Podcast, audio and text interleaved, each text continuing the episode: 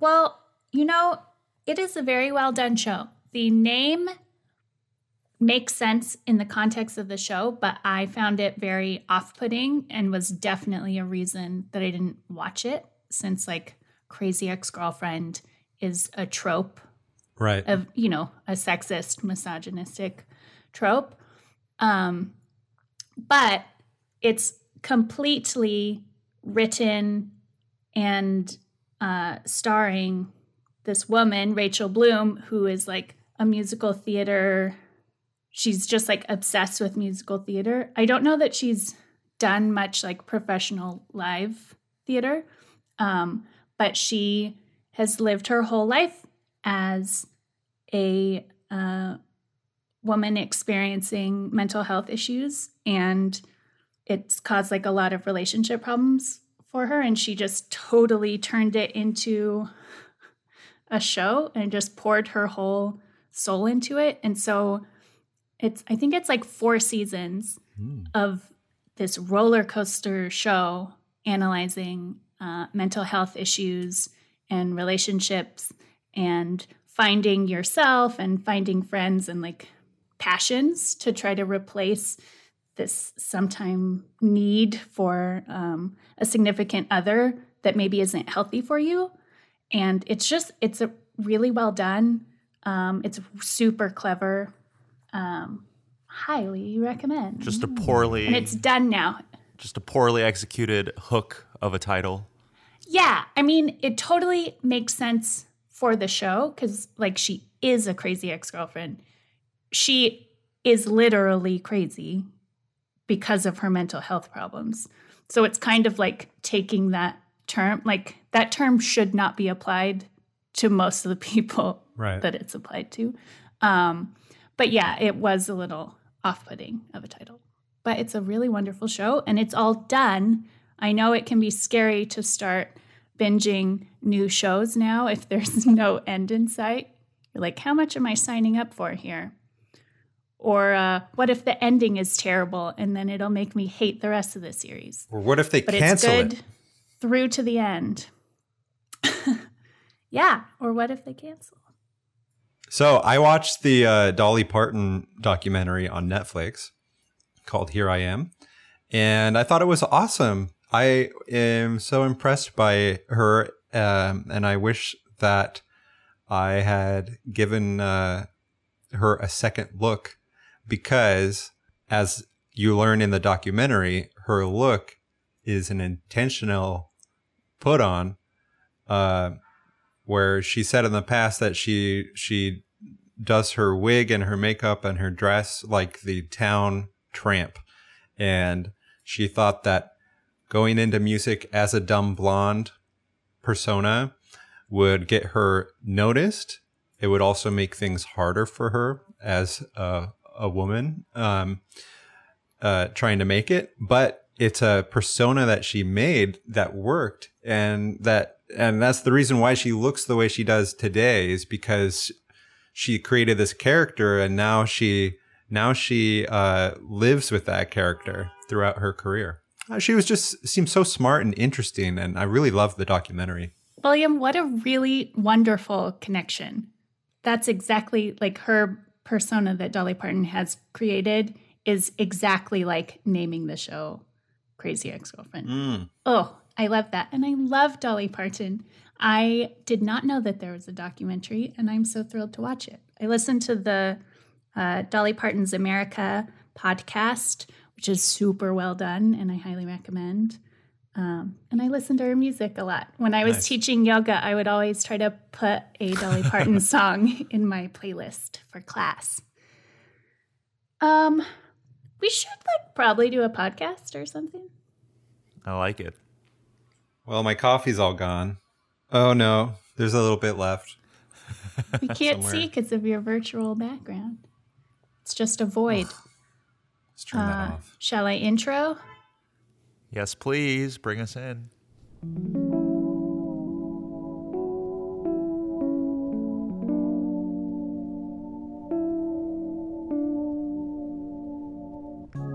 Welcome to another episode of EdTech Cafe, a podcast series produced by the Educational Technology team at Stanford Medicine.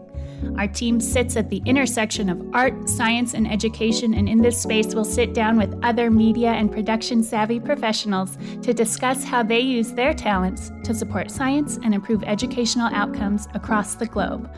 I'm Jessica Whittemore, and I'm joined by my super smart co hosts, William Bettini and Andrew Beck. And once again, I panicked to find uh, an adjective. well, I'll take super smart. I like that. So now today you have to be uh, super smart, okay? Promise? Oh, well, uh, uh I, I uh, nice. Off to a good start. um, on today's episode, we're joined by George Morrow, who is someone who brings me great joy. I've known him for over a decade now. Um, and he's an AV Tech whiz an actor and an artist. What are y'all oh, looking oh, forward to in our interview with George?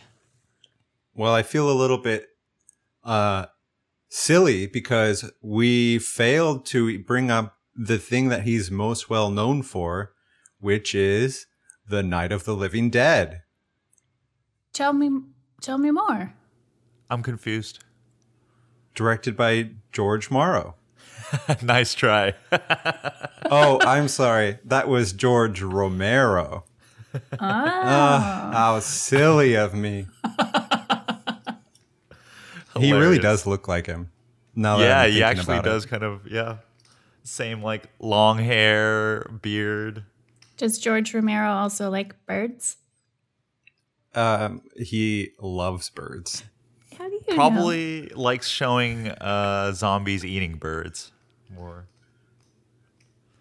Oh my! Zombie birds or zombie birds? Yeah. You know, bird is the theme of this episode. Is it? yeah, more than you know. oh my gosh! Is our treat of the day bird related? It's absolutely bird related. Is our treat our treat of the day? Treat it's of the treat, day. Our treat. Call. Our treat of the day. so, treat of the day is where we very naively give William permission to tell us about something that caught his attention this week. And it can be any flavor, it can be nutritious, sweet, sour, bitter. What uh what kind of flavor do you have for us today, William? Today's um today's flavor is cautious. Interesting. That's not a flavor. Tell me more. Um, well, today I wanted to read a poem that I really like about birds. Regale us, please. okay. Um, all right. Hope I don't laugh through it. Uh, this is uh, a poem by Emily Dickinson, um, which I really love. It's called A Bird Came Down the Walk. Are you ready? Yes, please read it to us. Okay. A bird came down the walk. He did not know I saw. He bit an angleworm in halves and ate the fellow raw. And then he drank a dew from a convenient grass. And then he hopped sidewise to the wall to let a beetle pass. he glanced with rapid eyes that hurried all around. They looked like frightened beads, I thought. He stirred his velvet head. Like one in danger, cautious, I offered him a crumb. And he unrolled his feathers and rowed him softer home. Then oars divide the ocean, too silver for a seam or butterflies off banks of noon leap splashless as they swim. That's the poem. It's called A Bird Came Down the Walk. It's quite lovely. I don't know why you would, uh, you know, why that would make you laugh. Well, it seemed a little bit, uh, you know, too sincere. but no, you know, uh, well, what do you think of the poem? I can talk about it after. I'm pulling up the the words because I'm not a good oral learner. So I only took in some of that, but I loved it. Um, my first thought listening to it was I liked the way that she wrote from a convenient grass, like not a blade of grass or yeah, like or oh oh oh and and then he drank a dew, not a drop of dew. I like that she's assigning like selfhood to those pieces that we normally would not refer to that. That was really unexpected to me. I think my favorite part, the reason that this poem like caught my attention and I wanted to share it was um, these three lines, which um, just so you know, there's a line break and a paragraph break after the first line. And then the second two lines are in their own paragraph. But it's these lines I really liked. He stirred his velvet head like one in danger, cautious. I offered him a crumb. And I thought I really the thing that I that caught me about this was that that middle line like one in danger, cautious, could apply equally to he stirred his velvet head and to I offered him a crumb. And I think that like you know, have you ever have you ever tried to feed a bird out of your palm or um, feed a squirrel? Because like in that moment when you're like trying to hand the, the bird a crumb, say, you and the bird basically mirror each other intensely. Like, like the whole world goes away and then you and bird are basically doing the same thing. Cautious, cautious, cautious, you know? And I feel like, uh, the thing I love about this poem is that it's this, I mean, that's sort of the center of the poem where, uh, the speaker is like having this meeting with something that is um, not them, like complex and like self motivated and unknowable in the same way that a person is. And uh, I just thought that was really cool. You know, I mean, oftentimes you think about, uh, sometimes people talk about like the difference between seeing the world as I it and I thou where the different the difference is that you you could see something um, you could see the outside world that's not you as useful to you or not useful to you or you could see it as um, something other than you that's equal to you and as thou you know? And i really like for me i, I just uh, i thought this poem was really striking and uh, I like the way they talk about the bird. so that's my treat of the day. wow.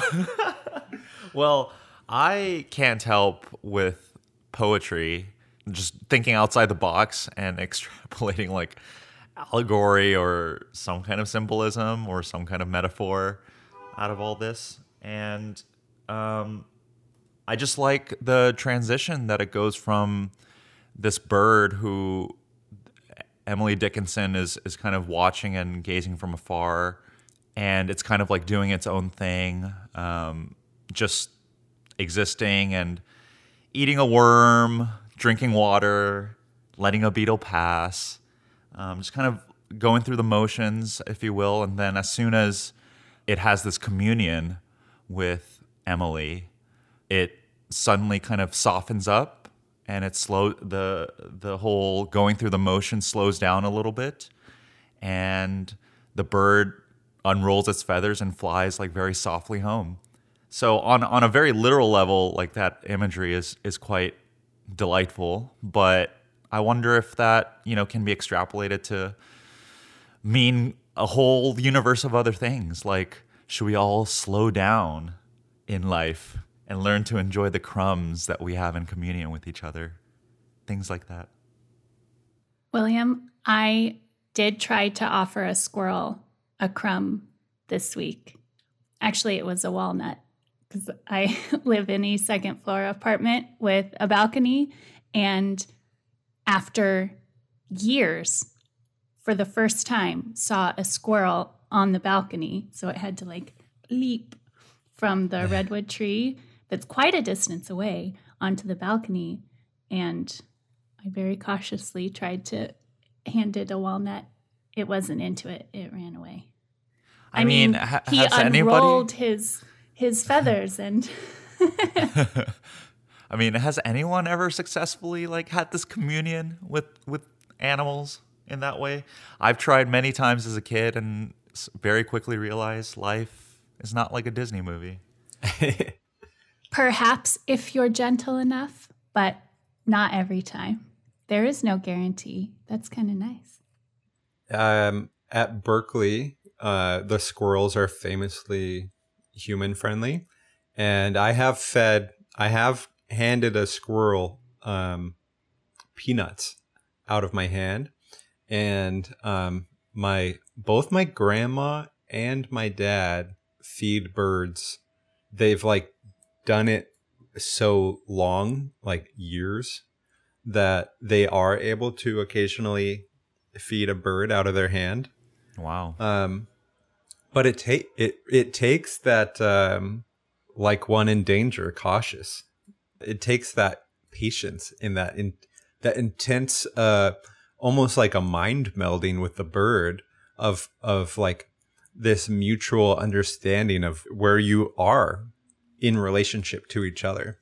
And I I do feel like what you were saying, Andrew, like the once once this event happens, once you offer the bird the crumb, like once that all happens, there's like this and there's there is a sort of serenity. Um yeah, I don't know. It's it's sort of like uh it's special. It, and even even though, you know, birds are just birds and we're just people, there's something really special about that meeting. We don't know if It's he too bad. if he took the crumb though. We don't. That's true. Perhaps perhaps it's the very gesture of offering itself that provides serenity.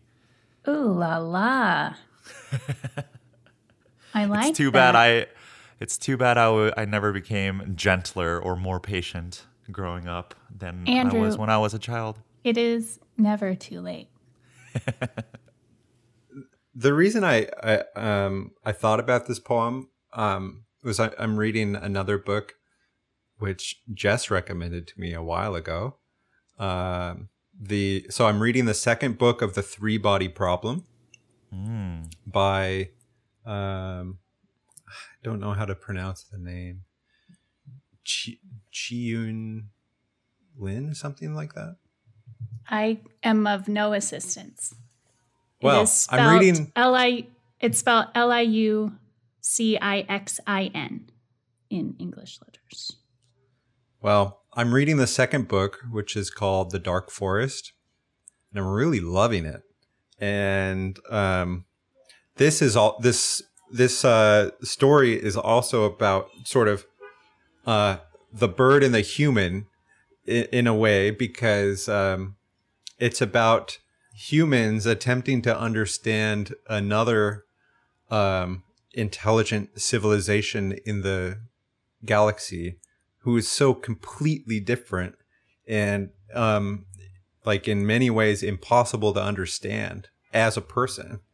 So that like theme of uh of not not not being the that theme of like not being able to understand but being able to simply perceive is uh is part of that story and it made me think about this poem and I don't know. I just thought it was an interesting thing to think about over the week of, um, you know, do you, of your mindset in living in the world. Do you try to understand and interpret everything, or do you simply perceive it and kind of see the world as having its own mysteries?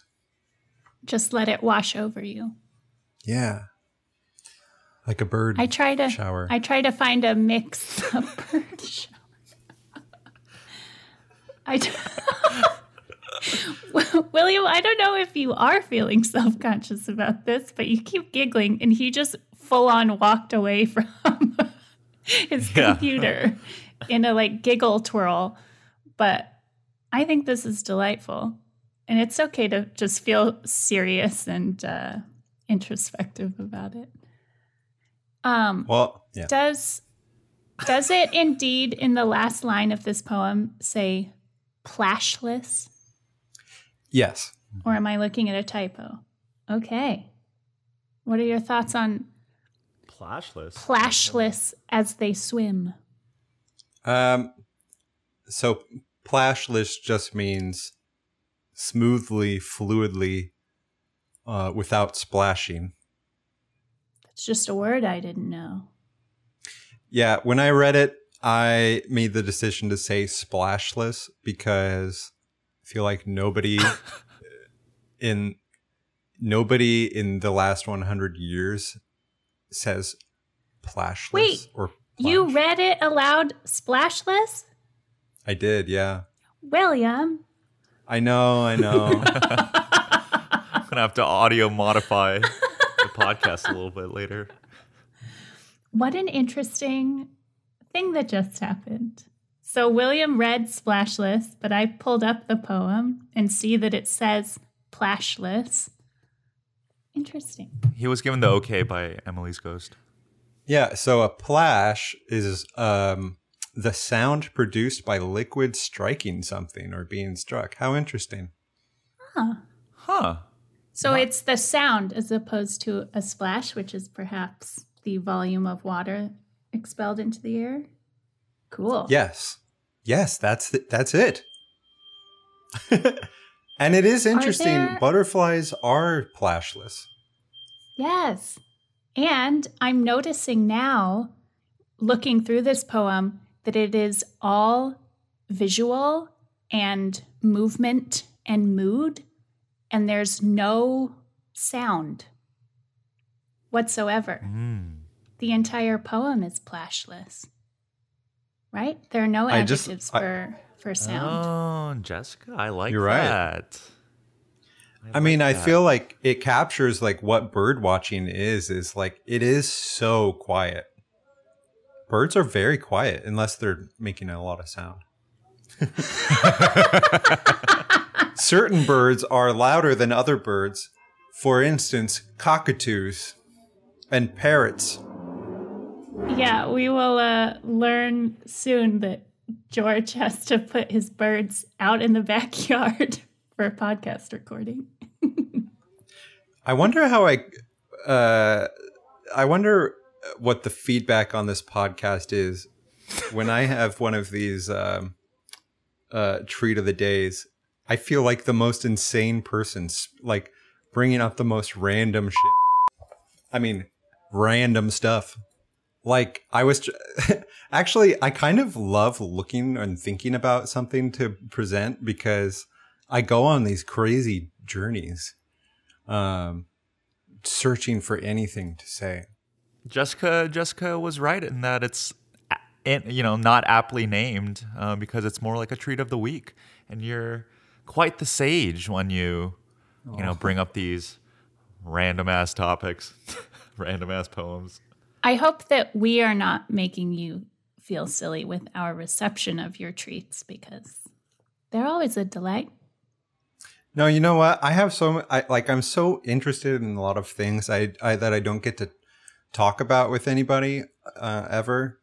Um, so this is really fun. And you know what? Like I this last week I've been um I've been uh reading a lot of uh, Emily Dickinson's poems, which I haven't read in a while. I highly recommend it. Her poems are so incredibly good. Um, uh, th- they're the kind of thing that you can read your entire life because you you can you can grow into you can grow to meet them and the thoughts that they have and they can also teach you how to do that And much like the light changes, throughout each season as you change through your life, it may just hit you in a different way. Yeah. Holy crap. Our guys are turning pre- into poets. Our um, previous podcast guest, Maria Marquis, is actually working on a two person play about Emily Dickinson, featuring her and her female neighbor that she was had an unrequited love affair with. Hmm.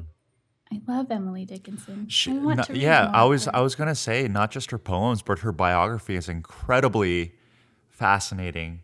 Um, entering almost entering a life of like uh, um, a life in the convent, um, getting out and remain remaining uh, steadfastly a, a bachelorette, and um, how these various affairs that she's she's had or um, certain passions she's had um, really inform a lot about her work. And I only bring all this up. I only bring all this up as if I know it because I watched uh, a movie about Emily Dickinson's life, directed by the director of my favorite movie, Distant Voices Still Lives. Another plug to go watch it. um, but the movie itself is called A Quiet Passion, and it's it's quite it's it's great. It's Cynthia Nixon as Emily Dickinson, and Ooh. yeah, it it kind of goes from Oh, yeah. the convent to her death. Um, the whole movie. Wow. Thanks. I'm going to watch that movie.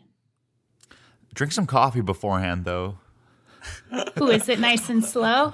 And or a pick me up of some kind. Yeah, I don't know if a glass of wine will do you any good in Well- this case. S- slow and quiet films are my favorite. The slower and the quieter, the better. So Oh, maybe I hmm. could even enjoy some wine. It's also very funny. She has, a, a, I guess she's had. I don't know if this is the same character, the neighbor character who she's had an affair with, but um, she had a very, very close friend. Um, I, I, I forget if she was a socialite or something like that, but just incredibly funny. The banter that they have together is so witty and so fast, and um, I would say those are those go against the overall somber, um, slow pace. So you know there are moments where a glass of wine would be quite appropriate. It's shelter in place. You can't tell me when or when not to drink wine. That's true. There should be like menus that go in sync with a movie. Ooh, yeah. There, there's a whole troop of people that do that with the Ring series, the Wagner operas. Oh, seriously? Yeah. Uh, people have developed these like insane. People follow the opera wherever it goes, um, and they've developed these like super elaborate multi-course meals that go with each of them. That's Wow. totally a thing. Wow. William, how does this poem?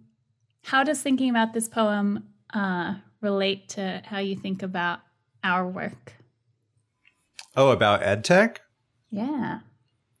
Um, well, you know, um, I mean, at like a fundamental level, like creating work for other people, which is what we do.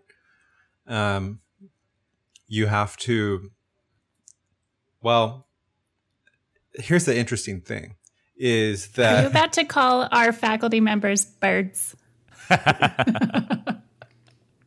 yes.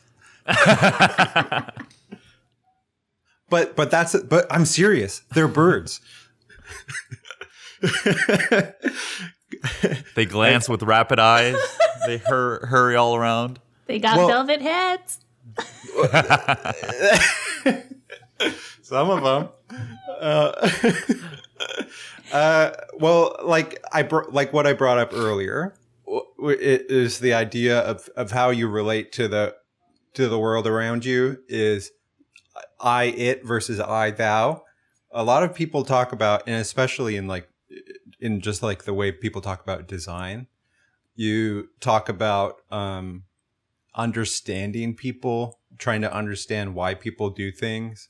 And there are, you know, there are education models that are built on this idea of understanding people, such as like, you know, oh, people like people learn better through experience, etc. But um, I mean, the reality is that like you can't understand another person, let alone all people. let alone all people. And, and that applies to the people that you're making something for and the people you're making something with, um, including the our faculty that we we talk with. And sometimes it's very hard to get on the same page as as our faculty when we're designing things. Sometimes the things that we do don't make sense to learners. I think that the perspective of trying to understand people and doing things according to rules uh, around that understanding is it's useful, but it's not the truth because the truth is that what what you can really do is perceive people, and what you can really do is perceive the way that that people behave, but you can't understand them, not in a real way.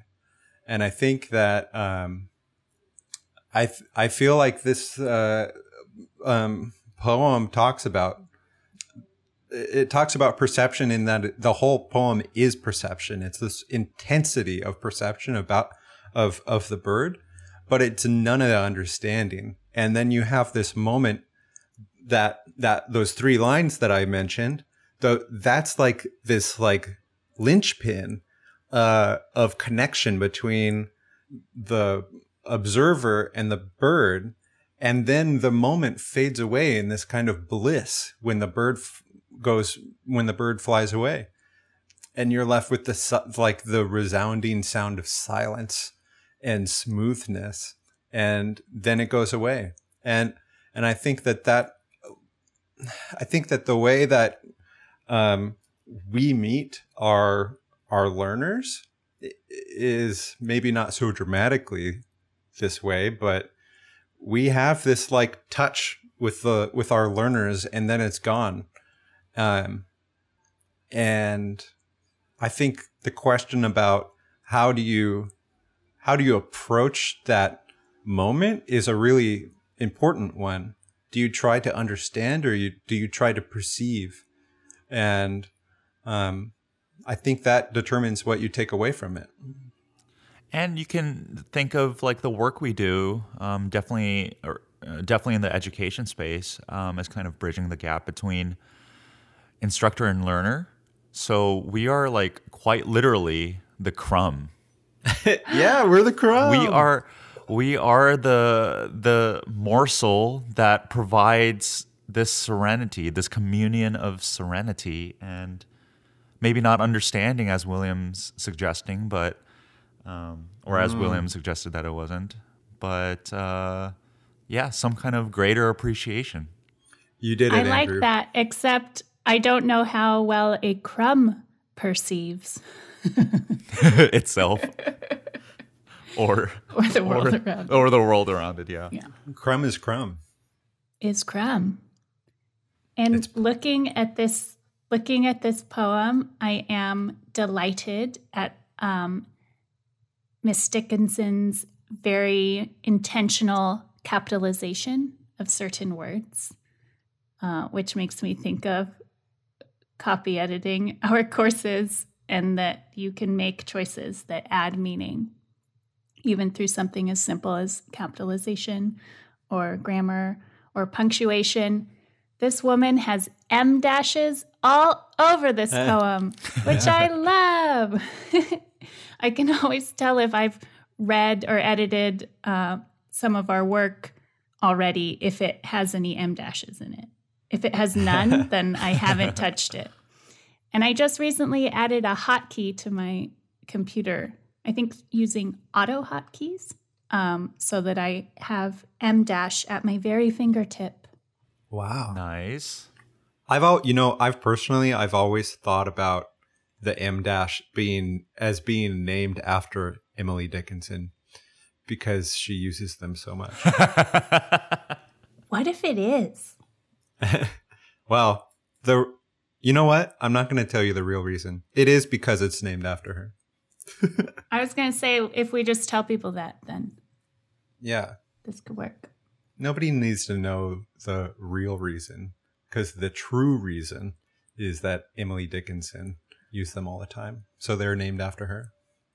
I love it. I feel like then the E would be always capitalized, though. It should be. Uh, that was something that's been lost to time, but we could bring it back.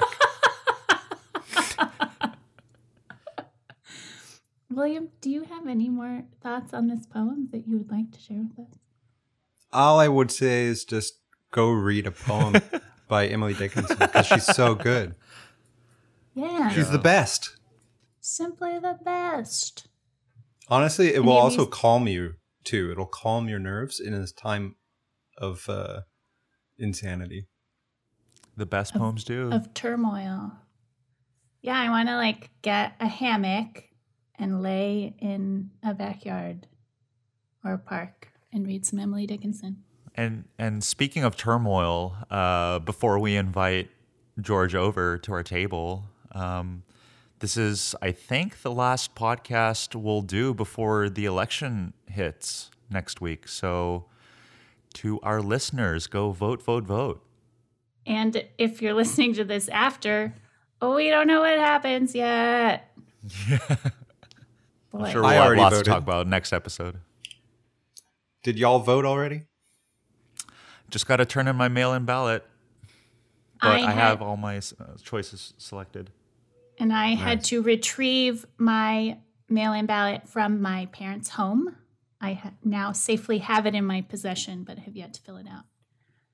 Um, but looking forward to, oh, putting that ink on paper, y'all.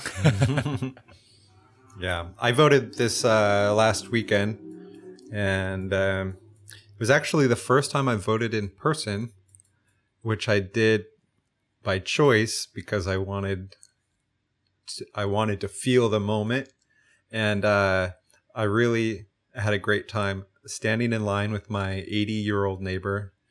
Uh, yes. storytelling for like nine. We stood in line for 90 minutes, then we voted. Uh, it was chaotic but joyful. Uh, and uh, yeah, we'll see what happens. Sounds like New York to a T. Yeah, definitely. And no, no problems. It was a seamless voting experience other than the wait. Uh, well, like Mr. Bean, as soon as I walked into the building, all of the printers broke. but they figured it out. Mr. Bean uh, will be another treat of the, of of the day. He's also uh, incredible.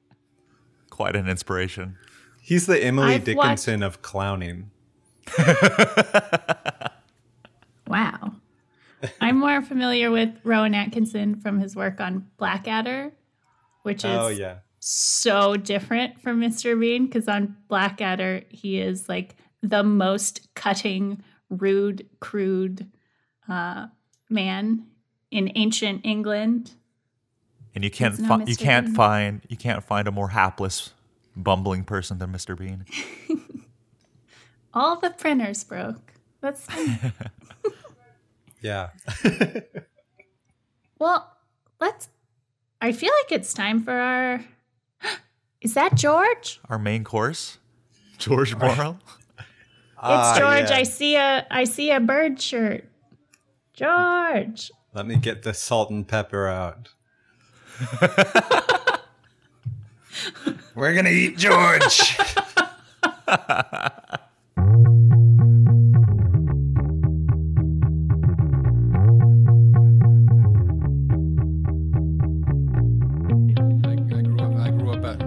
I outside of New York City, and we had one when I was a kid.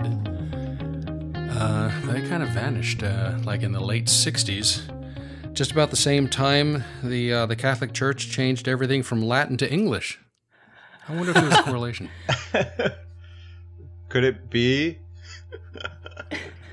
it me. reminds me of uh, St. Patrick uh, driving all the snakes out of Ireland. Well, you can't The milk, milk? s- You can't milk a snake. Well, actually, you can. Okay, okay. I'm gonna make my Google history weird. Can I make a? Can I milk a snake? You can milk it for venom. Yes. Oh. Or Oh. get a or get a really tiny stool. Either way, you're going to need the tiny stool. Maybe milkmen have just evolved into grocery deliveries. You can get milk delivered. Sure. Could be. I, w- I was uh, learning about the history of um, the supermarket and um, the kind of uh, consolidation of all shopping into one building is it's pretty new. You know, uh, with uh, Piggly Wiggly's was the first supermarket. hmm Hmm. Ah. I've been to the I've been to the Piggly Wiggly Museum in Memphis, Tennessee. Wow. Yeah. Good times. we should that talk about that for an hour. Yeah. is, is that a museum of groceries or is it something else? Well, it's kind of a museum of the um, the family that started it, and it's a very large mansion just outside of Memphis.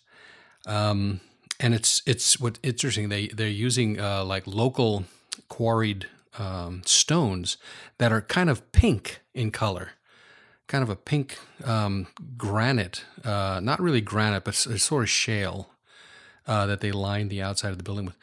It's very interesting. I wonder if they So- modeled the color of the pig after the color of the house. Oh, that is so weird. But they How do have reas- it. They do have a simulated um, grocery store, like their first grocery store, where you walk in and and get all your um, items that you needed to get. So they you walk through the aisles. it's very strange. Oh. How recent are we talking here? Uh, This was just of la- the concept Uh, just oh oh uh, of of supermarkets. Yeah, when the first Piggly Wiggly opened. Oh, up. I think like turn of the 20th century, hmm yeah Mm. something like that. But you went last last year, George? yeah. It was uh, like last I think last May. So it's been about a year. Uh, yeah, over a year and a half now. What if, Wow. what if your last pre COVID vacation was to the Pig- Piggly Wiggly Museum? I remember when I was a kid, I went to the Piggly Wiggly. Much like working with George, trying to uh, record him as an actor on film, he's very distracting, whether it be filming, podcasting, rehearsing. Hey, Hey, we always a, got it. in a best in the best way. Of course, but we always got it done. It's true. If you ever need someone to brainstorm jokes with you, George Morrow, that's the way to go. Uh, well, should we start? I'm ready. Let's do it. I finally heard Andrew's voice, so I know he's here too. Oh yeah. Our guest today is George Morrow, formerly of the AV Tech team at Stanford Medicine. George comes to us with decades of video production experience, which he studied in both undergraduate. Why was that word hard? In both undergraduate and graduate programs before heading out into the professional world. He's also taught video production for a wide variety of clients, including Apple, Digital Med- Digital Media Academy, and Bay Area Video Coalition before arriving at Stanford to support audiovisual technology. Welcome, George. Thank you, Jessica. And your bio does not mention that you're also an avid theater participant. Um, we've been in how many shows together now? Oh, um, yeah, at least three. I like that. At least three, also, including my first show as an adult 10 years ago. No way. Where, you're, you're only 12 years old now? No, as an adult, George. All right. So you're only 20 years old now? Okay. okay, George. Um, What'd you play, George? Gandalf? Um, in theater? Yeah. I, I've been in two uh, over about 200 shows, so it'd be kind of hard to narrow that down. But oh, in uh, how about in Jess? The ones you did with Jess? Well, in Jessica, the first show I remember meeting her in when we did um, the musical version of uh, "It's a Wonderful Life," Oh. If you ever get a chance to see that show, don't. it's just like the movie, only worse. It has Correct. it has song and dance in it. Although, although Jessica was wonderful in it. She played was Veronica or Victoria Violet. Violet. I knew it was a V of some sort. Yeah. And I played Uncle Bill, the uh, the drunkard who loses all the money. Yeah, so that not not so much a drunkard until the alternate reality. was true. True that. True that. Yeah. And then uh, then we did um, we were in Young Frankenstein together. You can Oh, just my. you can just guess what part Jessica played. roll in the hay, roll. And George was our delightful, let's see, the police inspector, the blind hermit, and was there another one in there? No, there was not. Okay. Was Well, this all for enough. was this all for one company? No, for it's all fun and games um, until somebody loses an eye. no, one of them was for um, that was at Hillbarn uh, in Foster Hobart City. Theater. Right. And we've been at another one Palo at Alto. Foothill. hmm Um, We get all over the place. And Palo Alto players, yeah. Oh wow. Well, Young Frankenstein is one of the best movies ever. I- I've never seen it live though. Um, It's pretty close to the movie. They try to do, you know, as Yeah. much silliness as they can in the movie. Good. They kind of they like take all the favorite moments of song and music out of the movie and turn them into songs or have the song. So like they have Putting on the Ritz, which is just a giant tap number. Um, and then they turn Roll in the Hay into a full song. Is it black and white as well? Oh, the You ma- know, some shows do do clever things like that. This one did not. So George, it seemed like uh, you know your professional career is uh, pretty specific to video and AV tech. How did you? Is is theater just like a passion of yours that you kind of do for fun? Like you yeah, said, fun and actually, games. yeah. Theater is is is just for fun and games. Um, I used to be a professional musician, and uh, when I was in Oh, no college, I oh way, um, hey, I'm not just another pretty face. um, yeah, but theater theater was kind of fun. It actually stemmed from uh, from being a musician. I used to play uh, in the pit orchestra, and in college, and I would look up on stage and see these people having a blast, and I'm down in the dark, thinking, "Why am I down here?" I mean, the only the only good part about it is that I got I got to read the music. I never had to memorize it, and it was like getting off stage now, and it's like, oh no, now I have to memorize lines. Oh man, It's pretty infectious Yeah. watching actors. oh yeah, yeah. It was it was kind of interesting. Yeah. So you're not a trained actor? No, I just did it just just for giggles. Uh, somebody uh, I was actually dating uh, the girl who was in the show that I was playing for, and she said, "You know, you're kind of an outgoing guy. Why don't you get up there and you know act?" And I said, "I don't know how to act." And I and she kind of said, "Well, you're doing it now." And I said, "Okay." you, you act like a human. You may as well go and you know do it on stage. Why not? Oh, George, you're such a natural. Da da da. It was it was really nice. Uh, George played one of the actors uh, when we did a shoot for faculty mentoring videos, and he played one of our faculty. And he was probably the only person we had in that entire uh, shoot who really figured out his lines, even though he was he he concocted this huge board um, as a cue sheet with cue words. So not the whole line, but like something to help him remember the gist. And he's just so good at improvising um, that he was so in character and like so into it, and his shoots went so easy. Except that we kept laughing. Yes. I, yes. I try not to be funny sometimes. It, it just doesn't work. Oh, George, and you have a bird. Yeah, actually, um, I spent most of the morning trying to keep them quiet. And uh, I, I put them out into the living room on their little playpen. Uh, my wife promised that she will try to keep them quiet, but she's on her way to Pilates now. And they started, you know, making noises. And so finally, I just put them outside. I have a cage out in the back and uh, and so they're out now. Luckily, it's not too cold. Um, so they're out in the back now, wondering what did they do wrong. Oh no. oh no. Yeah, Our podcast has relegated the birds to the backyard. that's right. Yeah, put them in the backyard. Um, but I gave them some food and water, so they should be fine. But I'm I'm sure they'll you know they'll talk to the deer or the fox. Hopefully, the coyote won't be out there. what kind of birds are they? Uh, parrots. Um, one is a yellow-naped Amazon. One is an African gray. The yellow-nape um, is uh, 34 years old, and I've had her since she was a yeah since she was a chick. And um, and I had uh, the African gray, who's 31. Uh, had him uh, as an egg actually. Um, I didn't have I didn't have to sit on it until it hatched. I waited for the breeders to say he's he's done. He's come. Come get him. So yeah, I've had him for a long time. At one point, I had uh, nine parrots. Oh my goodness. Yeah, it was quite exciting. That's incredible. George, I'm as- I'm astounded. Don't be. Are they uh, are they talkative? I'd imagine that they are. Yeah, sometimes too much. Um, that's why they're out in the back right now. uh, one does uh, the African gray does more sound effects than um, than actual talking.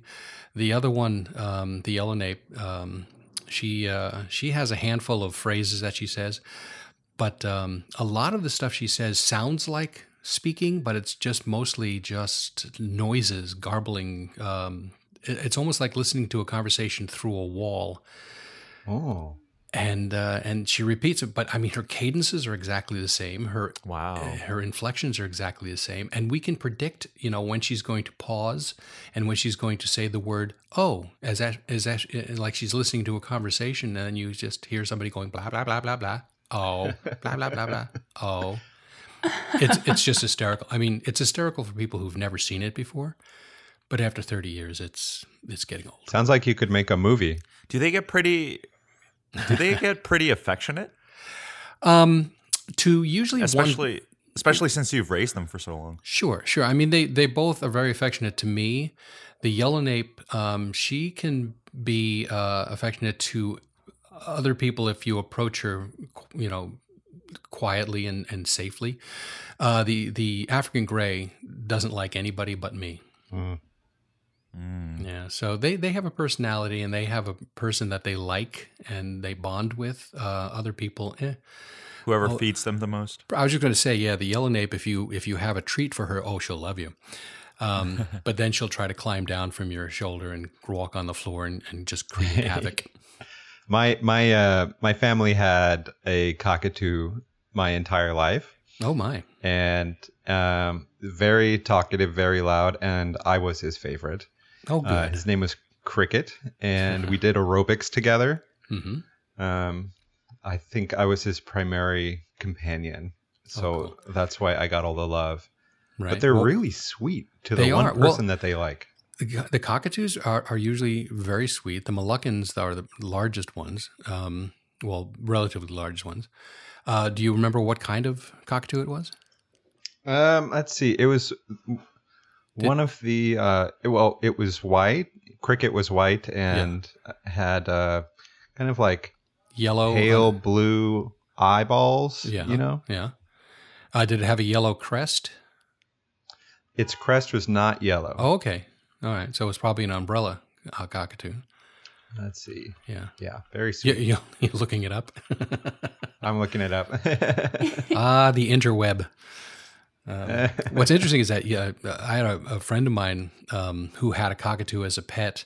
Um, he had to give it away because he was a priest, and cockatoos have a a powder based feather, and so he would constantly have to be like you know cleaning his his suit off uh, because his suit was black, of course, and cockatoos have a white powder, and he was just continually you know brushing himself off. So he finally had to give it away, and I think my sister took it. Um, so And Wow, all just of like a just like a cat lady. just like a cat lady. And all of these birds as pets are do they do you clip their wings or is that a practice frowned upon?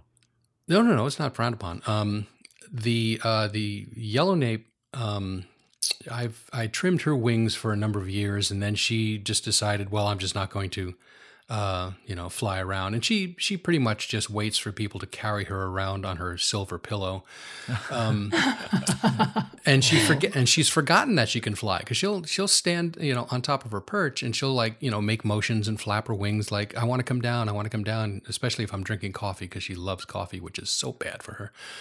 Um, No and I'll way. look at her and I say, you know, you can fly, and she just looks at me like, what? Come and get me. Um, but the African gray has gotten out of the house a couple of times because he's very skittish, and he is uh, like I've had to go find him in the neighborhood, and I had to trim Oh, his wings. So his yeah, so his his wings are trimmed, and I do it like uh, once a year. I'll trim them back, but uh, he uh, he's not flying anymore. Well, I hope we haven't put you in the doghouse with the birds outside for the podcast. yes. Um, I'm looking at a yawning list of questions here. So we have So- to stop talking about birds, even though right. you're the expert. And I want to. right. Chickens are fun, but you know we have work to do. Um, so it sounds like from your schooling that you knew that you wanted to get into um, film or AV tech Mm-hmm. production sort of stuff early on. Right. Well, yeah. In um, in grade school, I mean, I started playing musical instruments when I was in like fourth grade. I took up the the flute was the first instrument, and you know the boys used to make fun of me, so I said, okay, fine. So I took up violin. I guess Sick showed them. burn. Yeah, sick burn.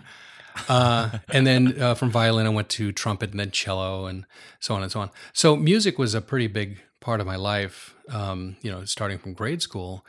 And that kind of like got me interested in photography for some reason because you know we you know we'd be playing in bands and I picked up uh, cello and then guitar and then bass and um, so I started forming bands, and of course they said, "Well, let's do photography." I had an uncle who was a professional photographer, and he gave me a beautiful um, a reflex camera, and I just loved it. And I started, you know, doing photography. So I thought, "Hey, this is kind of be fun." So in high school, I actually became one of those AV geeks. Tinkering with wires, things Oh like that. yeah, playing with wires, going into you know the the uh, classrooms of the science teacher, and you know hooking up their 16 millimeter uh, projector and uh, starting it up, and then walking out, and then going to whatever next assignment I had. Uh, so I became one of those AV nerds, and then decided I'm going to go into college. I figured, hey, this will be kind of fun. So my first, uh, my two year college, uh, I went to Alfred State College in upstate New York and uh, and took AV technology because I had a friend of mine who took it and said it's the greatest thing in the world. Do it, and so I did. Wow. And what are these programs like? Are you just learning about different hardware, different pieces of equipment? Okay, so Uh, we're how does that talking about we're talking the Stone Age here. Uh, so my, my first year in college was before any of you were born. Are you ready? It was 1970. it was 1975. Was my first year in college, and um, AV technology consisted of photography, um, reprographics, which was offset press um, operation and design, um, graphic design, and this this is all you know way before um, laptops uh, and personal computers were out. So seventy five was you know we're talking stone and chisel, and uh, and you know and and and uh, something called a Kodak carousel um, slide projector along with you know some uh, hardware that would allow you to do dissolves between one projector and the next, and that was black magic to us. Oh, That wow. was that was ooh, that was something. Um, anyway, so that that was the uh, the first couple of years uh, of college was studying how to take a script, make a storyboard, go out and shoot, bring the film back, and literally process the film, either color or black and white. And to me, that was you know playing with chemicals in a darkroom was just a, a blast, and uh, and then doing reshoots, doing audio stuff, and um, it turned out that me being slightly colorblind was not good for photography. Oh no. So what I did is I turned left and I went into television instead, because even though um, I still had the same eyes, which were slightly colorblind, uh, I had scopes that allowed me to, you know, figure out where skin tone was and what is too green, what's too red. So I had vector scopes and waveform monitors and all kinds of, you know, magical tools to help me, you know, bring a a picture uh, into reality. Oh wow. So, but it's it's interesting that um, I mean, you keep referring to it as the Stone Age, but a lot of the concepts um, Oh, you yeah, brought up they're they're all pretty fundamental still. You, today, I mean, uh, I mean, I, you use the same fundamentals, right? You, you Yeah. use the same techniques. You take, you still take a script. You still take um, a concept and you work it out on paper and ink. Um, and you just, you know, you hammer it out before you actually start filming. Uh, the, the only thing that's different is that things are easier uh, because you can you can pour things into your computer instead of you know writing it on paper and then losing it or sneezing on it and you know smearing all the stuff. Uh, and um, that which is a good thing and a bad thing. And the good thing is you have things written down you have an idea you have a concept uh, and then you you know send people out to do these. You have one person who's in charge of you know going out and shooting backgrounds. You have one person who's in charge of you know writing the script and finalizing a script. You have another person who goes out and records your voiceover talent. You have another person that goes out and photographs the main um, part of the uh, of the of the project. Uh, today, and that's the good thing. I mean, you have another, you have a whole bunch of people who can help you do a project. But today, because of the uh, whole revelation of um, you know everything shrunk down to a laptop, only one person is really needed to do this, and so it puts all the onus on that one person. So that's the bad thing. that you you know exactly who to blame. It's only one person. And by this point, and, and by this point in college, did you um, have any aspirations for Hollywood or anything like that? Oh heavens, no! Um, not Hollywood so much. Uh, when I was uh, when I got involved in uh, in television and radio, um, I saw that as my my uh, my goal in life was to work uh, in television and specifically uh, editing. I found that editing was um, was really satisfying because you can just take all of the little tiny pieces that somebody gives you Sure. and cobble it together to make a final product. You know, it's the quintessential, you know, making the final piece greater than the sum of its parts uh, just through editing. And when I was a kid, we took a uh, we took a class trip down to uh, uh, to Thirty Rock, uh, NBC studios in Manhattan, and we took this tour, and they showed us, you know, how the you know the the sausage is made, which is kind of scary. And we walked past this one uh, plate glass window that had, and I, I think of it as sort of a zoo because you know you have these guys who are actually working, uh, working, and these and this one character was, you know, he had his back to us and he was staring at a wall full of monitors and all of these scopes and all these other weird things. This is in high school, I'm talking now. And uh, he was an online editor. He was, you know, looking at time code. He was, you know, looking at a script. He had a art director sitting behind him saying, you know, do this, do that, do this. And he would be, you know, all these machines would be moving at his command, and uh, and he would be doing um, editing and we were watching him and, and we watched uh, literally we watched him do one edit. It took about five minutes because you know we had to make decisions. They had to make you know color corrections. They had to do all this stuff that he was taking care of. And I was just fascinated in watching this guy do that. And, and, you know, the, the rest of the class moved on to the sound effects room, but I just stayed plastered watching this guy doing this work. and I'm thinking, oh my God, he's in control. He's like a god. You know, he just, he has uh, the world he at his fingertips. literally you know he just had uh, everything it was fascinating because back then um, we're talking uh, mid 70s and uh, the the videotape technology then was um, you know two inch quadruplex uh, videotape which just doesn't exist anymore Right, right. um, one inch tape was just starting to uh, to come out, and NBC had a couple of those one inch machines, and they were mammoth machines. And I was just fascinated with that, and that and I and that stuck in my head. And when I finally got to college and I got to see those, you know, up close and personal, I thought, ah, this is where I want to go. So I kind of like, you know, went into the television stuff. So I never thought about going to Hollywood New York because I lived in New York and I just didn't want to work down there at that point because it was impossible because you know coming out of college I'd be lucky to you know uh, get a job uh, you know at a radio station as a you know junior salesperson at a beautiful music station uh, when I first got out uh, going to New York would have been you know something down the line but I did you know, start working in television and then worked up from market to market to market and so on and um, here I am. But I never wanted to go to New York or Chicago or LA because that was too scary to me at the time. Now I just don't care. wow, that was such a transformative field trip for you. Oh, yeah. Oh, yeah.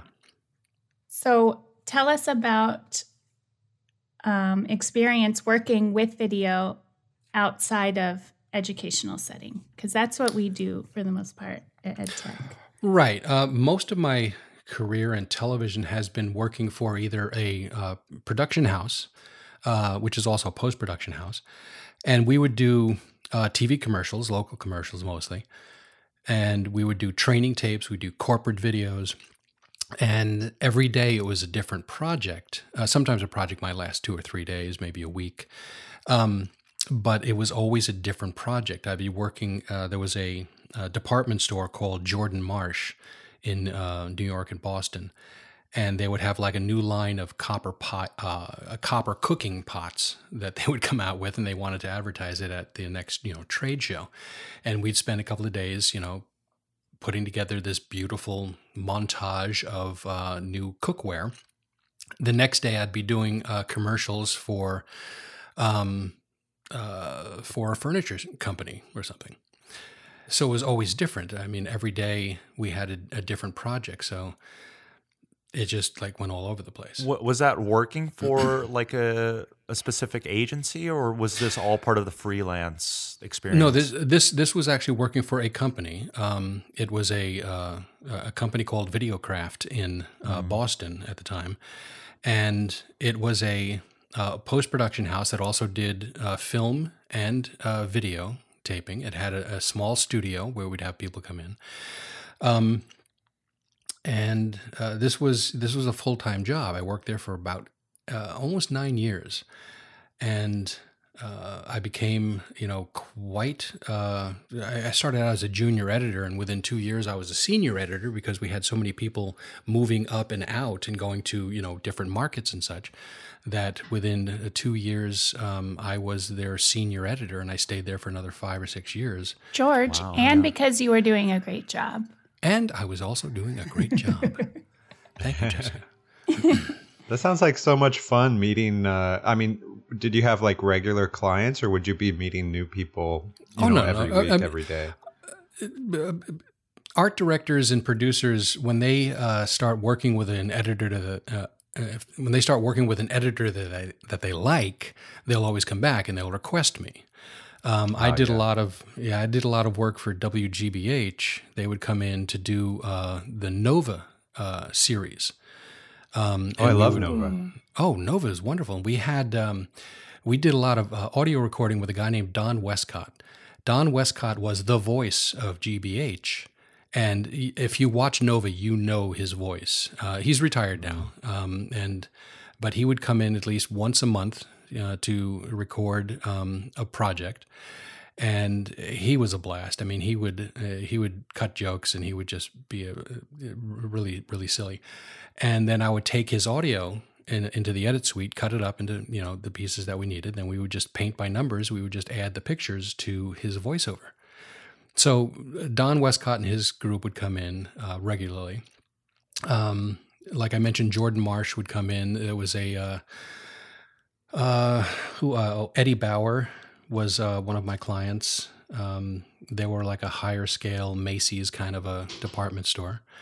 Yeah. Um, yeah, so I would have uh, people that would come back to the same production house because they liked me, which was good. That always makes you feel nice. Yeah, it does. Um, so that agency was before you worked freelance? Yes, that was uh, that was in the um, let's see, that was in the late 80s, early 90s, as before I did freelance. Um, yeah, I, uh, I had kind of an interesting career. When I finally got out of college and I had my second degree, my, um, my bachelor's degree in television and radio, I really never did very much in radio. Um, uh, most of it was just, uh, you know, just audio recording and such. But uh, television was where I was headed. Beep beep beep beep. Is the milkman done? Pardon me. is that is that the milkman says, "Come out, get your cottage cheese, damn it." oh my God, where was I? Oh, so uh, yeah, after college, um, after I got my second degree, and I figured, okay, well, I got all the college learning I need, so I decided to do the smart thing, and uh, and got my agent. I still had an agent uh, for music. Uh, got him to uh, to find me a gig, and uh, I went on the road for two years, uh, playing with a professional band, Oh, and. Um, and then I realized, hmm, I probably should work like a grown up now. And then decided to uh, to go ahead and you know get a real job. And that's when I started you know seriously getting into the field that I was in, and then bounced around. I didn't do the freelance thing till after I moved from Boston to California. When I got to California, um, my ex worked for Apple, so we had to move out here. Um, so uh, so so here we came, and then I had you know I didn't have any real ins at the time. I worked for Avid Technology when I was in Boston when I before before I moved to California, and Avid Technology was you know pretty big in the nonlinear editing system, and still are. Um, and so I just came out here, you know, having linear editing and nonlinear editing in my background, and started you know doing freelance stuff.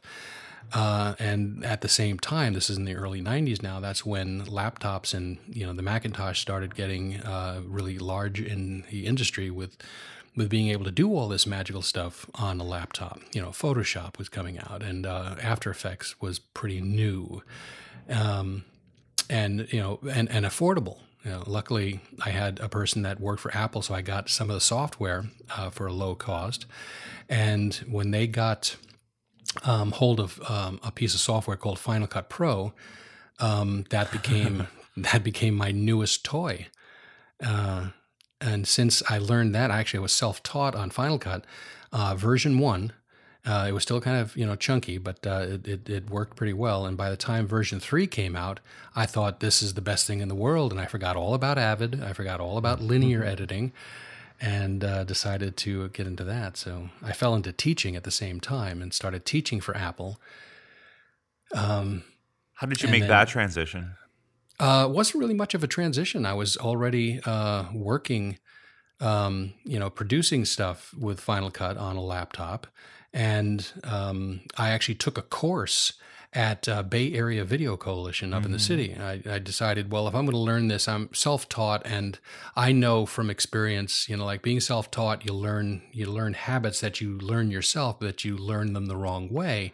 I figure I better should I I should probably take this one week course um, at Bayvac and uh, and see if I'm you know missing anything I can make my life a lot easier. So while I was taking the course, after the second day, I realized, and this is you know nothing nothing against uh, the instructor, but he wasn't really a good instructor. Um, I mean, presentation wise, he was one of these, you know, bookworm types of guys who would stare in the book and say, okay, step one, do this, step two, do that. And it's like, oh my God. For video production, geez. for video produ- for for video post production for you know learning how to operate the software which he knew well but he didn't know how to present it well and he didn't really have any context because he himself was not an editor. That drove that drove me nuts. So i i became friends with the uh, people who who actually ran Bayvac, and I said, "Here's a you know interesting question. I already I already know more than the instructor, and I'm just you know I don't want to be you know kind of snooty about this, but do you need any teachers here? Because I actually like teaching, and I think I could probably bring something to it. You know that uh, that um, that nobody that this current instructor cannot. I actually do this for real and I can help teach it and give them, you know, real world experience um, and say, okay, here's what you do, and here's why you would do it, and here's why I did it because this is what I've done in the past in the linear world, but now it's easier doing it in nonlinear, and so on and so on. Anyway, so the people who ran Bayvac said, okay, and they they actually helped me get my. Apparently, you, you need to have some kind of teaching credentials. Who knew? Um, in order to teach this, uh, uh, teach at BAVAC, which is a what do they call it, a, a post-secondary uh, educational facility. So they said, yeah, uh, they said, okay, here, you know, write this out, take this test, we'll pass it for you, don't worry about it, and then poof, now I became a teacher. Wow. Had you ever And- taught before that? I I had taught when I, I worked in Nashville for a number of years, and I had a friend of mine who was a teacher at Nashville Technical Academy, and uh, they had a TV studio, and they wanted to teach people how to do TV production, and said, "Can you teach?" And I says, "I don't know." Um, so he says, "Well, fine, come on in. Uh, show show people how to set up a camera in a studio. Show people how to set up lights for a studio. How to do, uh, you know, placement for microphones. How to do, um, you know, set design for you know, uh, doing an in, in studio set. And can you do something called ENG, which is electronic news gathering, which is outside uh, shooting." Uh, with a camera and a little production crew, and then bring it back and then you know cut it together.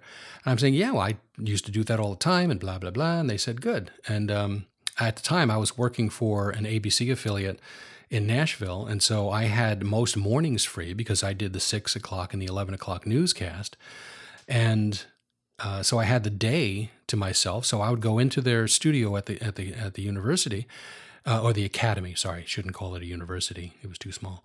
Um, and then teach a handful of students how to do television production. So yeah, it was kind of fun. I had no teaching uh, experience before that. It's just I would say, "What do you want to know?" they would say, "This, that." and I suspect too, um, given your experience as kind of as a uh, senior editor, um, did you have moments where you'd have to teach junior editors or just Oh, other yeah. Oh, people yeah. like that? Yeah. Yeah, we would hi- we would have to hire um, uh, other editors to fill the spots that were missing because we had when I was working in um, in Boston, we had an edit we had four edit suites uh, that were like going all the time, and we had like six or seven editors uh, that would work different shifts, and we had some freelance editors. Um, uh, and other people who uh, come in certain days. But if they had another project somewhere else, that would leave a hole. And so our the people who owned the company said, "Well, we have to bring in you know another another editor." So they would put feelers out, and uh, luckily we were in the back bay of uh, of Boston, and there's a college there called Emerson College, which had a very good program for television and radio and theater, and uh, they would you know kick out um, students every year that were you know looking for work. So we would get you know some junior editors real cheap, um, and so I would have to you know train them on how to use uh, kind of stuff because the colleges, even Emerson College, um, would have equipment that was at least five or six, ten years old, not the latest hardware and software. Um, back those days, um, you know, technology didn't change every hour you know, you know, you could have a um, an, an ed system that would last for you know a couple of years before you'd have to go relearn something. But still, their their college equipment was a little you know behind what we were physically using in our shop. So they would come in and they would know the concepts. They would know how uh, they want something to look. They just didn't know how to do it. So it was it was like they know how to do it. They just don't know how to do it. So I would say, okay, what is it you want to do? And they would say, well, I want to do a simple dissolve, blah, blah, blah. And I say, okay, this is, this is, this is, bang, boom, boom. Then I would watch them do it and then I would leave. And so they would have to learn some stuff on their own, but they would at least get the concept. So I, I was kind of like teaching them how to do editing. Meanwhile, I still had clients that I would have to deal with too. So it was kind of, kind of a juggling uh, thing with the uh, the people who were the production managers for the company. So transitioning into freelance, juggling, also juggling um, those two areas probably wasn't, like you said, it wasn't much of a transition. No, not really. No, I mean, I had to uh, I had to do everything myself, which made it hard, and plus advertising for myself, which was even more difficult. Right. But I did have some uh, some people that I knew. Hold on, there's a big truck going by, and now they're gone. Um, when I was working for Avid Technology, um, I would have to talk to a lot of the people in the industry out here in California because all of all of the big people like Sony, uh, Grass Valley, um, uh, who else? Uh, CMX um, was a large editing uh, company. Doesn't exist anymore. Um, and uh, a lot of the high tech companies, obviously, you know, in the uh, uh, late 80s, early 90s were out here in California. So I had a lot of people who I knew out here. So when I came out, uh, I contacted them. We still used a Rolodex. Um, and I would contact them and says, "Listen, I'm I'm out here now. Uh, do you know anybody who needs any you know you know projects done and stuff? I can help." And so they kind of like turned me on to some people, like mostly medical companies, a um, couple of educational companies and medical companies that were doing like new technology on how to do uh, vein ablation, which I can do now, but nobody will let me. and then you know word spread and you know that kind of stuff. So is that eventually how you? I mean, uh, was that was that your first foray into, uh, I guess, the professional medical world, and did that kind of help guide you into Stanford, or was that Yeah, totally? Yeah, uh, sort of. Well, I kind of made a couple of left-hand turns getting into Stanford, but um, not the first medical thing. Because when I was in Boston, we had Mass General that would do uh, training stuff. We had a nursing department that um, wanted to do techniques on how to do injections. You know, they wanted to. They started getting involved in doing video productions um, to show students stuff that they would have to do year after year after year after year, and injecting somebody with um, uh, with a hypodermic needle never changed, you know, for decades. Um, and so they figure, why don't we videotape this and you know show the demonstration once, and then we'll show the you know the first year students this kind of stuff. And they thought that's a revelation, and so we started doing that. So we so we had Mass General as as a client uh, to do those kind of things but yes, it wasn't until I got to California that I started getting involved in companies um, like Novasys and uh, v- uh, VNUS. Um, Right. and, and other companies that did uh, medical, um oh, Intuit was an also another company um, that were doing uh, new tools for medicine, and they wanted to, you know, produce videos uh, to show, you know, potential investors, and that- that that I kind of fell into from a friend of a friend that worked for Apple, and that's how I got involved in that.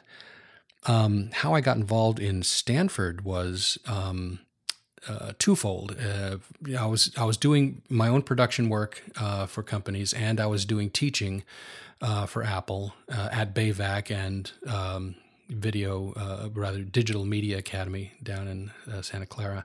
And there was one other. There was uh, Future Rhythms was another company that did um, teaching for Apple. They were certified to do so. And um, back in I think it was 2011 when uh, Apple decided that Final Cut Pro was too big and only a few few like 20,000 people um, in California were using it and it wasn't big enough for them so they decided to make Final Cut 10 and pull the rug out from everybody who used Final Cut Pro and made it um, iMovie Pro. so they kind of like they took the Pro out of it and Yeah. made it a lowercase p. I mean, Final Cut Pro 10 now, not to disparage them, um, has gotten much much better. But there was a couple of years where it was just you know garbage. Too too esoteric. well, it was so. huge drama. It- yeah, you think? Yeah, Yeah, it, it- was crazy. it- I remember. it put a lot of people um, out on the street, literally. Um, I stopped teaching at Bayvac because there was no point, because people who used iMovie could just figure out um, Final Cut 10 and they didn't need to teach. And uh, they had already gotten rid of the Avid system because Final Cut was, was actually overtaking the Avid Media Composer. Anyway, so I started, you know, looking for extra work, and I found something um, at Slack uh, Slack was looking for somebody to do um, some AV work, and I figured, eh, AV is pretty easy. You know, how tough can it be? It only has two letters. So I decided. so I uh, I applied for it and wound up working at um, at Slack um, like two or three days a week. Um, from Slack, uh, I met a couple of people that um, worked at um, on campus uh, with the e, uh, ELS, um, the events uh, uh, event services people over on uh, the main campus. And they said, Can you do some work with us too? And I was like, Yeah, okay, fine. So I met um, a couple of Ray and Mike uh, over at um, ELS, uh, over on, where's it? They- They're over at Bon Air on campus. Is that main and uh, campus? yeah, so I, uh, yeah, main campus. Yeah, event services um, takes care of all of the AV for the entire campus. And so I wound up doing some uh, freelance work for them as well. So I was working at Slack and I was working at uh, ELS on campus. And I was doing some work at, um, um, there was a, um, a project at Berg Hall uh, at the time.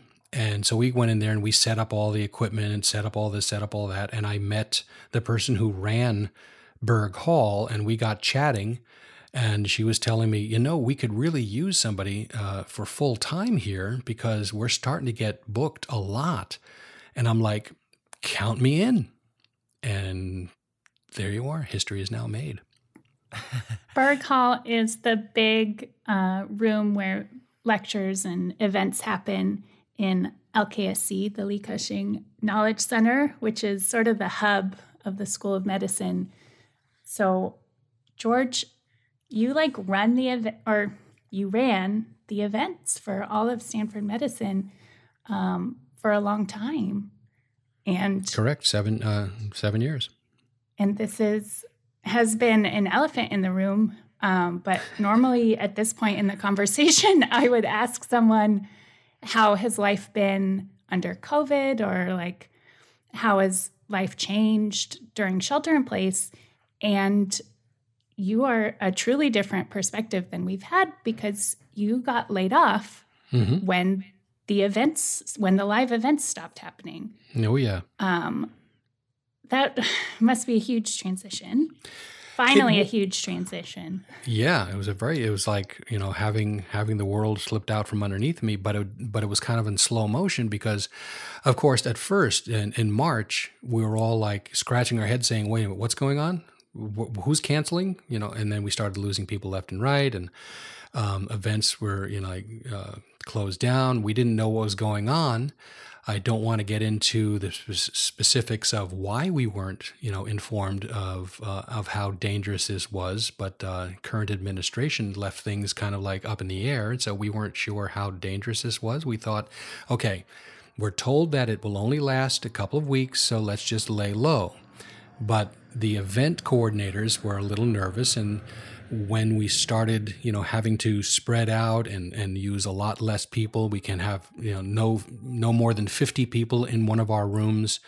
We had to make some concessions on well do we have to do this in parts now? Do we have to do like a morning session get everybody out do an afternoon session get everybody out maybe do a third session get everybody out? And things changed during the month of march.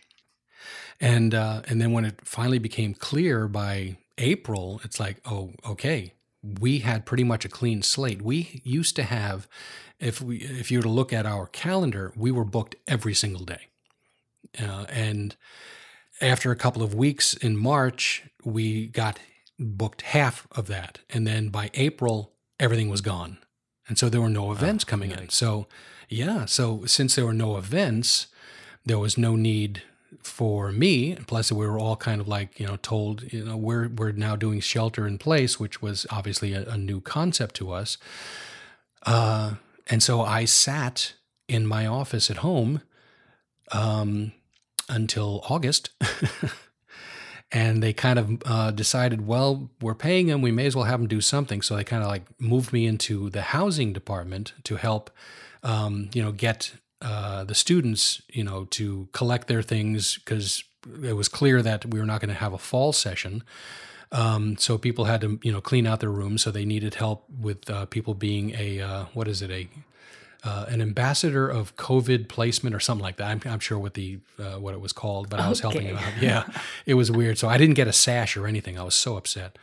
Um, is I, you know, I, I, had to walk around as people were, you know, cleaning out their rooms to make sure that they were socially distancing, that they were wearing masks, that they had hand sanitizers and stuff. I had no authority. I didn't have a, you know, a taser or anything, and um, but they just needed to have me do something because you know they were paying me a stupid amount of money just to do nothing, and it was driving me crazy. Um, but I would keep checking in with um, with the people who ran Berg Hall, and they had no clue what was going on or what's going to happen in the future. And I kept looking at the calendar, and, and less and less and less and less and less. Um, and they finally, in uh, the end of January, they said, "Okay, that's it. You're out. Get out." End of August.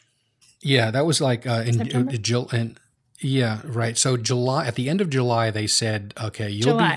be." Yeah, you said January. Oh, ja- sorry. I need a second cup of coffee.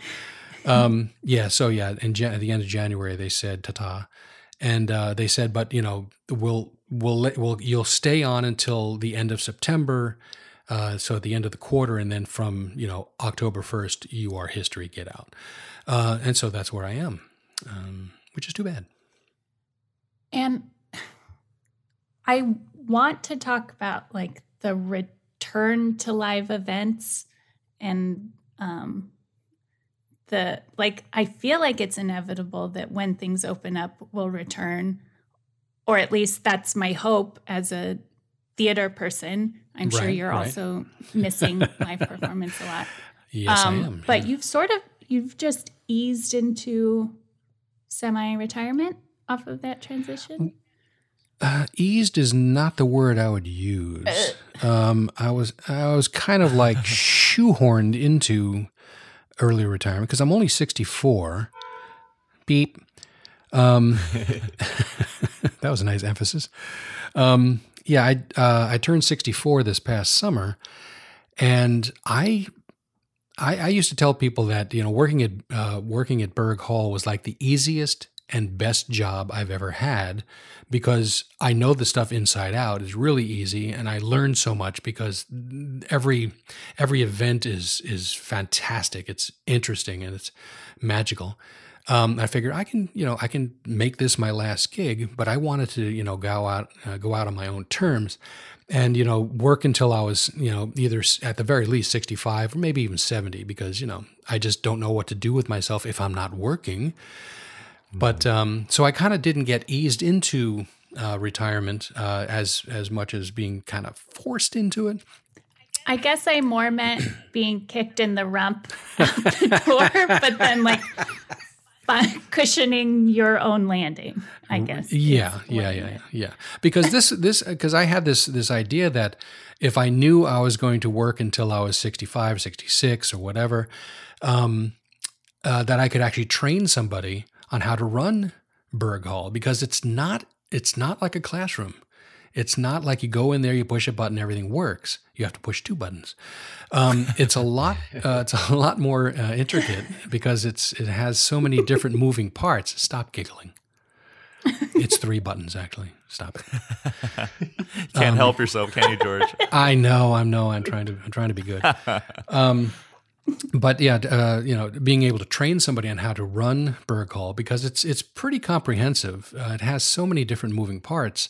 Sure. Um, and every every year we get, beep, beep, beep, beep. every year they actually get new toys and uh, they upgrade systems and they add new things. Um, so it's always evolving. And so I, you know, keeping up with that stuff is always a lot of fun. And training somebody else, nobody could just walk in there and just say, "Oh, I know how to run this," because they don't know where all the things are. Uh, eventually, if they if they do, you know, start uh, like you were saying, Jess. Um, eventually things are going to get back to you know normal um, and events are going to start happening again i have no idea what's going to happen Hmm. no one has reached out no one has you know speculated that uh, well gee once we get going again can we you know drag George back in um, by that time i just might say yeah i'm good where i am Um, I'm sure this uh, early had- retirement, as you put it. Oh. Oh, no, my getting some internet germs are back. Some delay. Yep, I have a delay. Okay, I'll just go for it. George, I've had this thought ever since you telling the story of being the high school AV tech um, geek go at ahead your say high it school geek as a teenager. Yeah. AV geek. Um, that you keep talking about thing like technology evolving so fast, the tools evolving so fast, and always having to teach other people the newer stuff. And then like the image of you as a teenager running the school's AV tech. but but here you are old enough for semi-retirement um, and still like running the top of the line AV system for Berg Hall. Um, it's just an interesting juxtaposition. maybe you're just master uh, AV tech video guy. Um, Is there okay. a question? Is there a Should- question there? no, that was just something I'd been thinking of ever because I think of you as like the dude, the tech dude. The dude. For The dude. yeah, yeah, They they call me the dude. The boot. The dude will abide. the dude in the in the Hawaiian bird shirt. Ah, yes. Yes. Yeah, yes. Yeah, Um, they're sitting in the closet. so- you know, I got 35 of them sitting in the in the closet. I think I'll never wear again. Uh, so tell us what you have been doing now that you've been at home, because I Ah. know you've been like getting into painting. yes, I've gotten into painting, um, but a very spe- a, very well. I don't want to say low tech painting, but it's it's kind of um, it's called acrylic pour. And if you were at, you go on YouTube and just type in acrylic pour art, and oh my God, you will get you'll you'll fall into a black hole. You'll you'll get out in about a month. Yeah, the videos And- are mesmerizing. oh they're amazing and and it's it's relatively simple you know as a concept but there are some techniques that just you know blow your mind. And uh, i fell into that. I, i've probably spent $2000 on on stupid stuff. On uh, you know different types of paints different kinds of um, ingredients. Uh, i'm building my own uh, canvas uh, frames because I, I do woodworking and stuff and i have some toys and tools downstairs and um, I'm making these things, and I'm having a blast. You know, just I, I've already made I've made probably two dozen um, pieces of art Whoa. that just are just amazing stuff. And uh, one day I'll make a you know I'll I'll get a Wix page up or something like that, and you know show the world what I can do. Uh, I already have one person who wants to commission me to do a piece of art for her. Um, and it's like, oh, okay. Uh, now it's now I'm under pressure. But it's yeah, it's a form of art that is just it's messy as hell, um, and but very satisfying when it works. And if it doesn't work, you scrape the stuff off and you start over again. You just use the same canvas.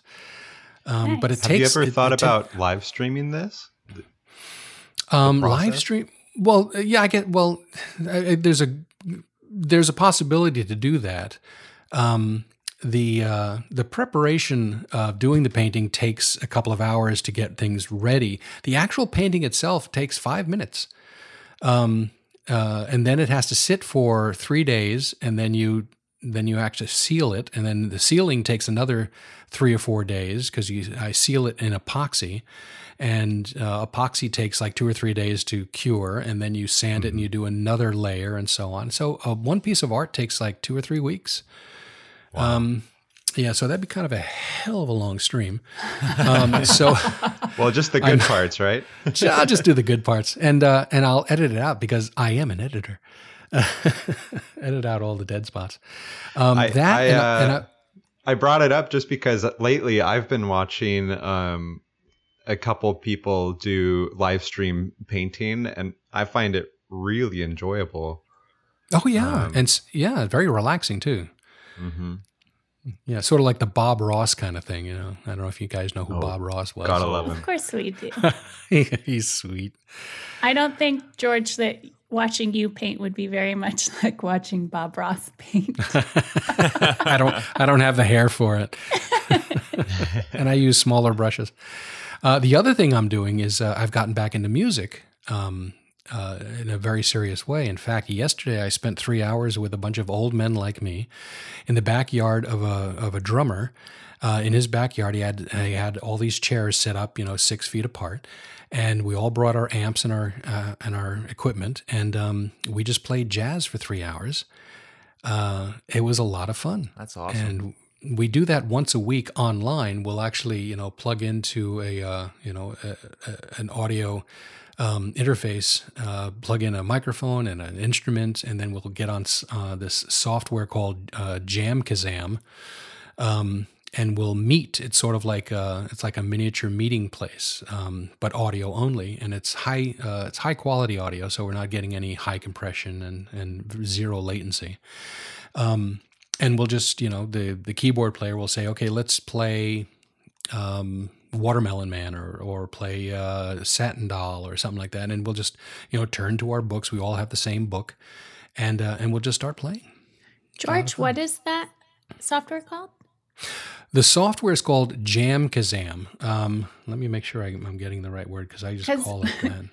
because uh, all the theater people, I just we've uh, had such trouble doing live Yeah, virtual yeah, performance be- together because of the lag. Yeah, because So- Zoom Zoom isn't really you know up to snuff as far as you know high quality audio. And although Zoom has come up with a new audio um, uh, interface or or software, they've they've done an upgrade recently on giving you the ability to do higher quality audio with no latency. You know who you need to talk to? You remember Tane, Yeah, who used to have the office right next to you. He works for the educational department of Zoom right now. That's right. I uh I right as he got that job, he was Yeah. like I ran into him. Oh, I ran into him at uh, a Black Lives Matter protest on campus at the med Oh. school, which is like the only time I've been back to campus since shelter in place. um, but it was right when he was transitioning, and we said, "Hey," and he said, "If you have any ideas for Zoom, like things that you know that you need, you tell me." And I was like, "Live synchronous performance ability." Right, right, right. Yeah, I'm sure they have other things on their mind too. But he's he he's part of the department that deals with education, so I'm I'm sure he's he's got uh, his ear with the CEO, you know, so he can probably push some stuff along. So, looking back on a lifetime of video production work, among other things, hmm what are you most proud of? Or I like, out- or the coolest thing you ever worked on? Uh, well, one of my most proud of, first of all, is I got out alive. Um, what am I most proud of? That's that's interesting. Um, I when I was working in Nashville in the mid '80s, there was um, you remember when Michael Jackson and Quincy Jones came out with that uh, that "We Are the World" concert? Sure, yeah. With Yeah, all the uh, celebrities. Yeah, and and uh, about a year after that, um, Nashville decided they wanted to try to do the same thing with a song called "One Big Family," and they did the same thing. They they got to um, uh, they got uh, Jerry Reed had a uh, a production house and a recording studio that was large enough to do this. And he gathered everybody, um, Loretta Lynn, um, Lynn Anderson, uh, Ray Sawyer's the guy with the patch over his eye, and he was with Doctor Hook and the Medicine Show. Uh, George Jones, Tammy Wynette, Tanya Tucker, uh, Dobie Gray. Got every big um, celebrity in Nashville got together and they did this song called One Big Family. And uh, I wound up uh, being the um, floor manager and eventually editor for this uh, project. And it was really interesting. I mean, they had the song recorded, um, you know, weeks uh, ahead of time. They did that at the at a different studio, and they would pipe the song in, the music wise, and then everybody. There must have been sixty people in the studio, um, and they were all the top people uh, in Nashville at the time uh, to sing the song. And then they did the same thing that they did with um, "We Are the World," is that they had uh, isolation booth for every line of the song. And Willie Nelson would sing one line, um, Loretta Lynn would sing one line, Jerry Reed would sing one line, and so on and so on. And uh, we got to uh, to produce that that whole thing, and that was really a kind. At the time, it was it was it was really a an interesting thing. Plus, I had to meet all these people, and they were the nicest people in the world. Um, and then we spent a couple of weeks cutting it together and then putting it out there. They raised a whole bunch of money, and uh, and then it vanished, of course. And uh, I actually looked it up. It was it, it's online. Uh, somebody uh, posted it, um, and uh, that was something that I was proud of. Uh, wow, the other stuff, cool. yeah, it is pretty cool. Um, all the other stuff I've done, I mean, it was cheese grater type of uh, video production. You know, you you bring in something and then you spit it out and then you forget all about it. So really not much that I uh, really remember. Um, I did some educational videos uh, as part of my freelance gig um, before working for Stanford for a company called uh, Remillion, and uh, they're no longer in business, but they um, they were teaching uh, math, science, and English courses uh, in five to ten minute little snippets. uh, using you know pure animation um, uh, plus voiceover. Somebody would record uh, a ten minute section on how atoms work, or or how the element uh, tables work, or how to do you know binomials uh, in in math. And they would send me the script uh, along with suggestions of what they want to see, and um, and and then, then they would just say here's the voiceover. Knock yourself out. When you get done send it to us. We'll give you you know pointers and stuff. So that was kind of an i was kind of proud of those um, these little little snippets of education um, Yeah. you know showing somebody how to you know diagram a sentence or you know what a gerund was kind of thing. And uh, they put those online and you know people would sign in and study these things. I have no idea what happened to those people. It's been like over 10 years now Nice. Yeah, science education videos are a lot of fun to make. oh yeah Well, are you do you have like a are you going to have a website for your art? well i we put can some stuff plug for you? Yeah. uh, well, there's some stuff on Facebook, um, but I don't have a site. I mean, uh, eventually, I probably will um, have to put a thing on there because uh, you know I'm I, I'm starting to fill the walls in the house with all this art. I, I put so many holes in the wall uh, that eventually I'm going to have to either you know try to sell these or give them away. I would hate to give them away because they're actually just they take you know like I said before weeks to produce yeah.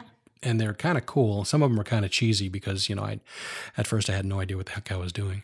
Yeah, I know Um, uh, you showed me one that really reminds me of a Gustav Klimt from Oh, yeah, you mentioned that. period. Yeah, the Right, coloring was right. really neat. Yeah. Well, maybe we could get a couple pictures, and once your website's up, we can put it in the episode description. George, I think we may have to have you back in future because we like barely scratched the surface uh, for what we could talk about with you.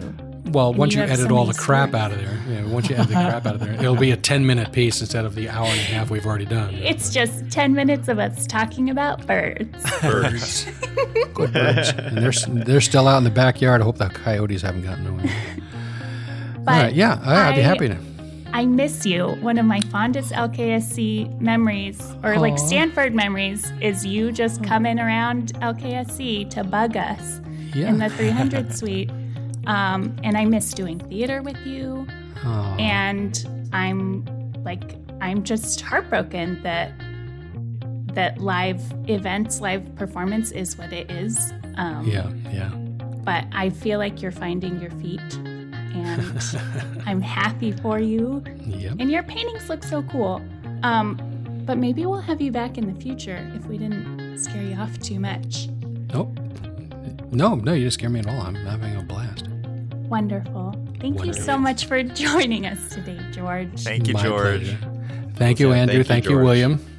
Okay. It was a lot of fun. Okay. Take care, guys. Bye, George. Beep beep.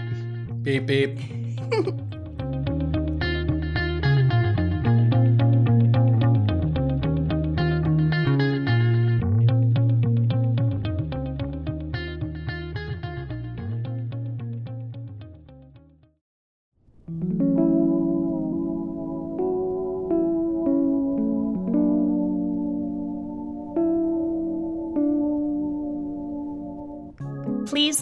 subscribe, and review our podcast if you are enjoying what you're uh, hearing here today and other days, or just if you like birds. we love birds here at EdTech.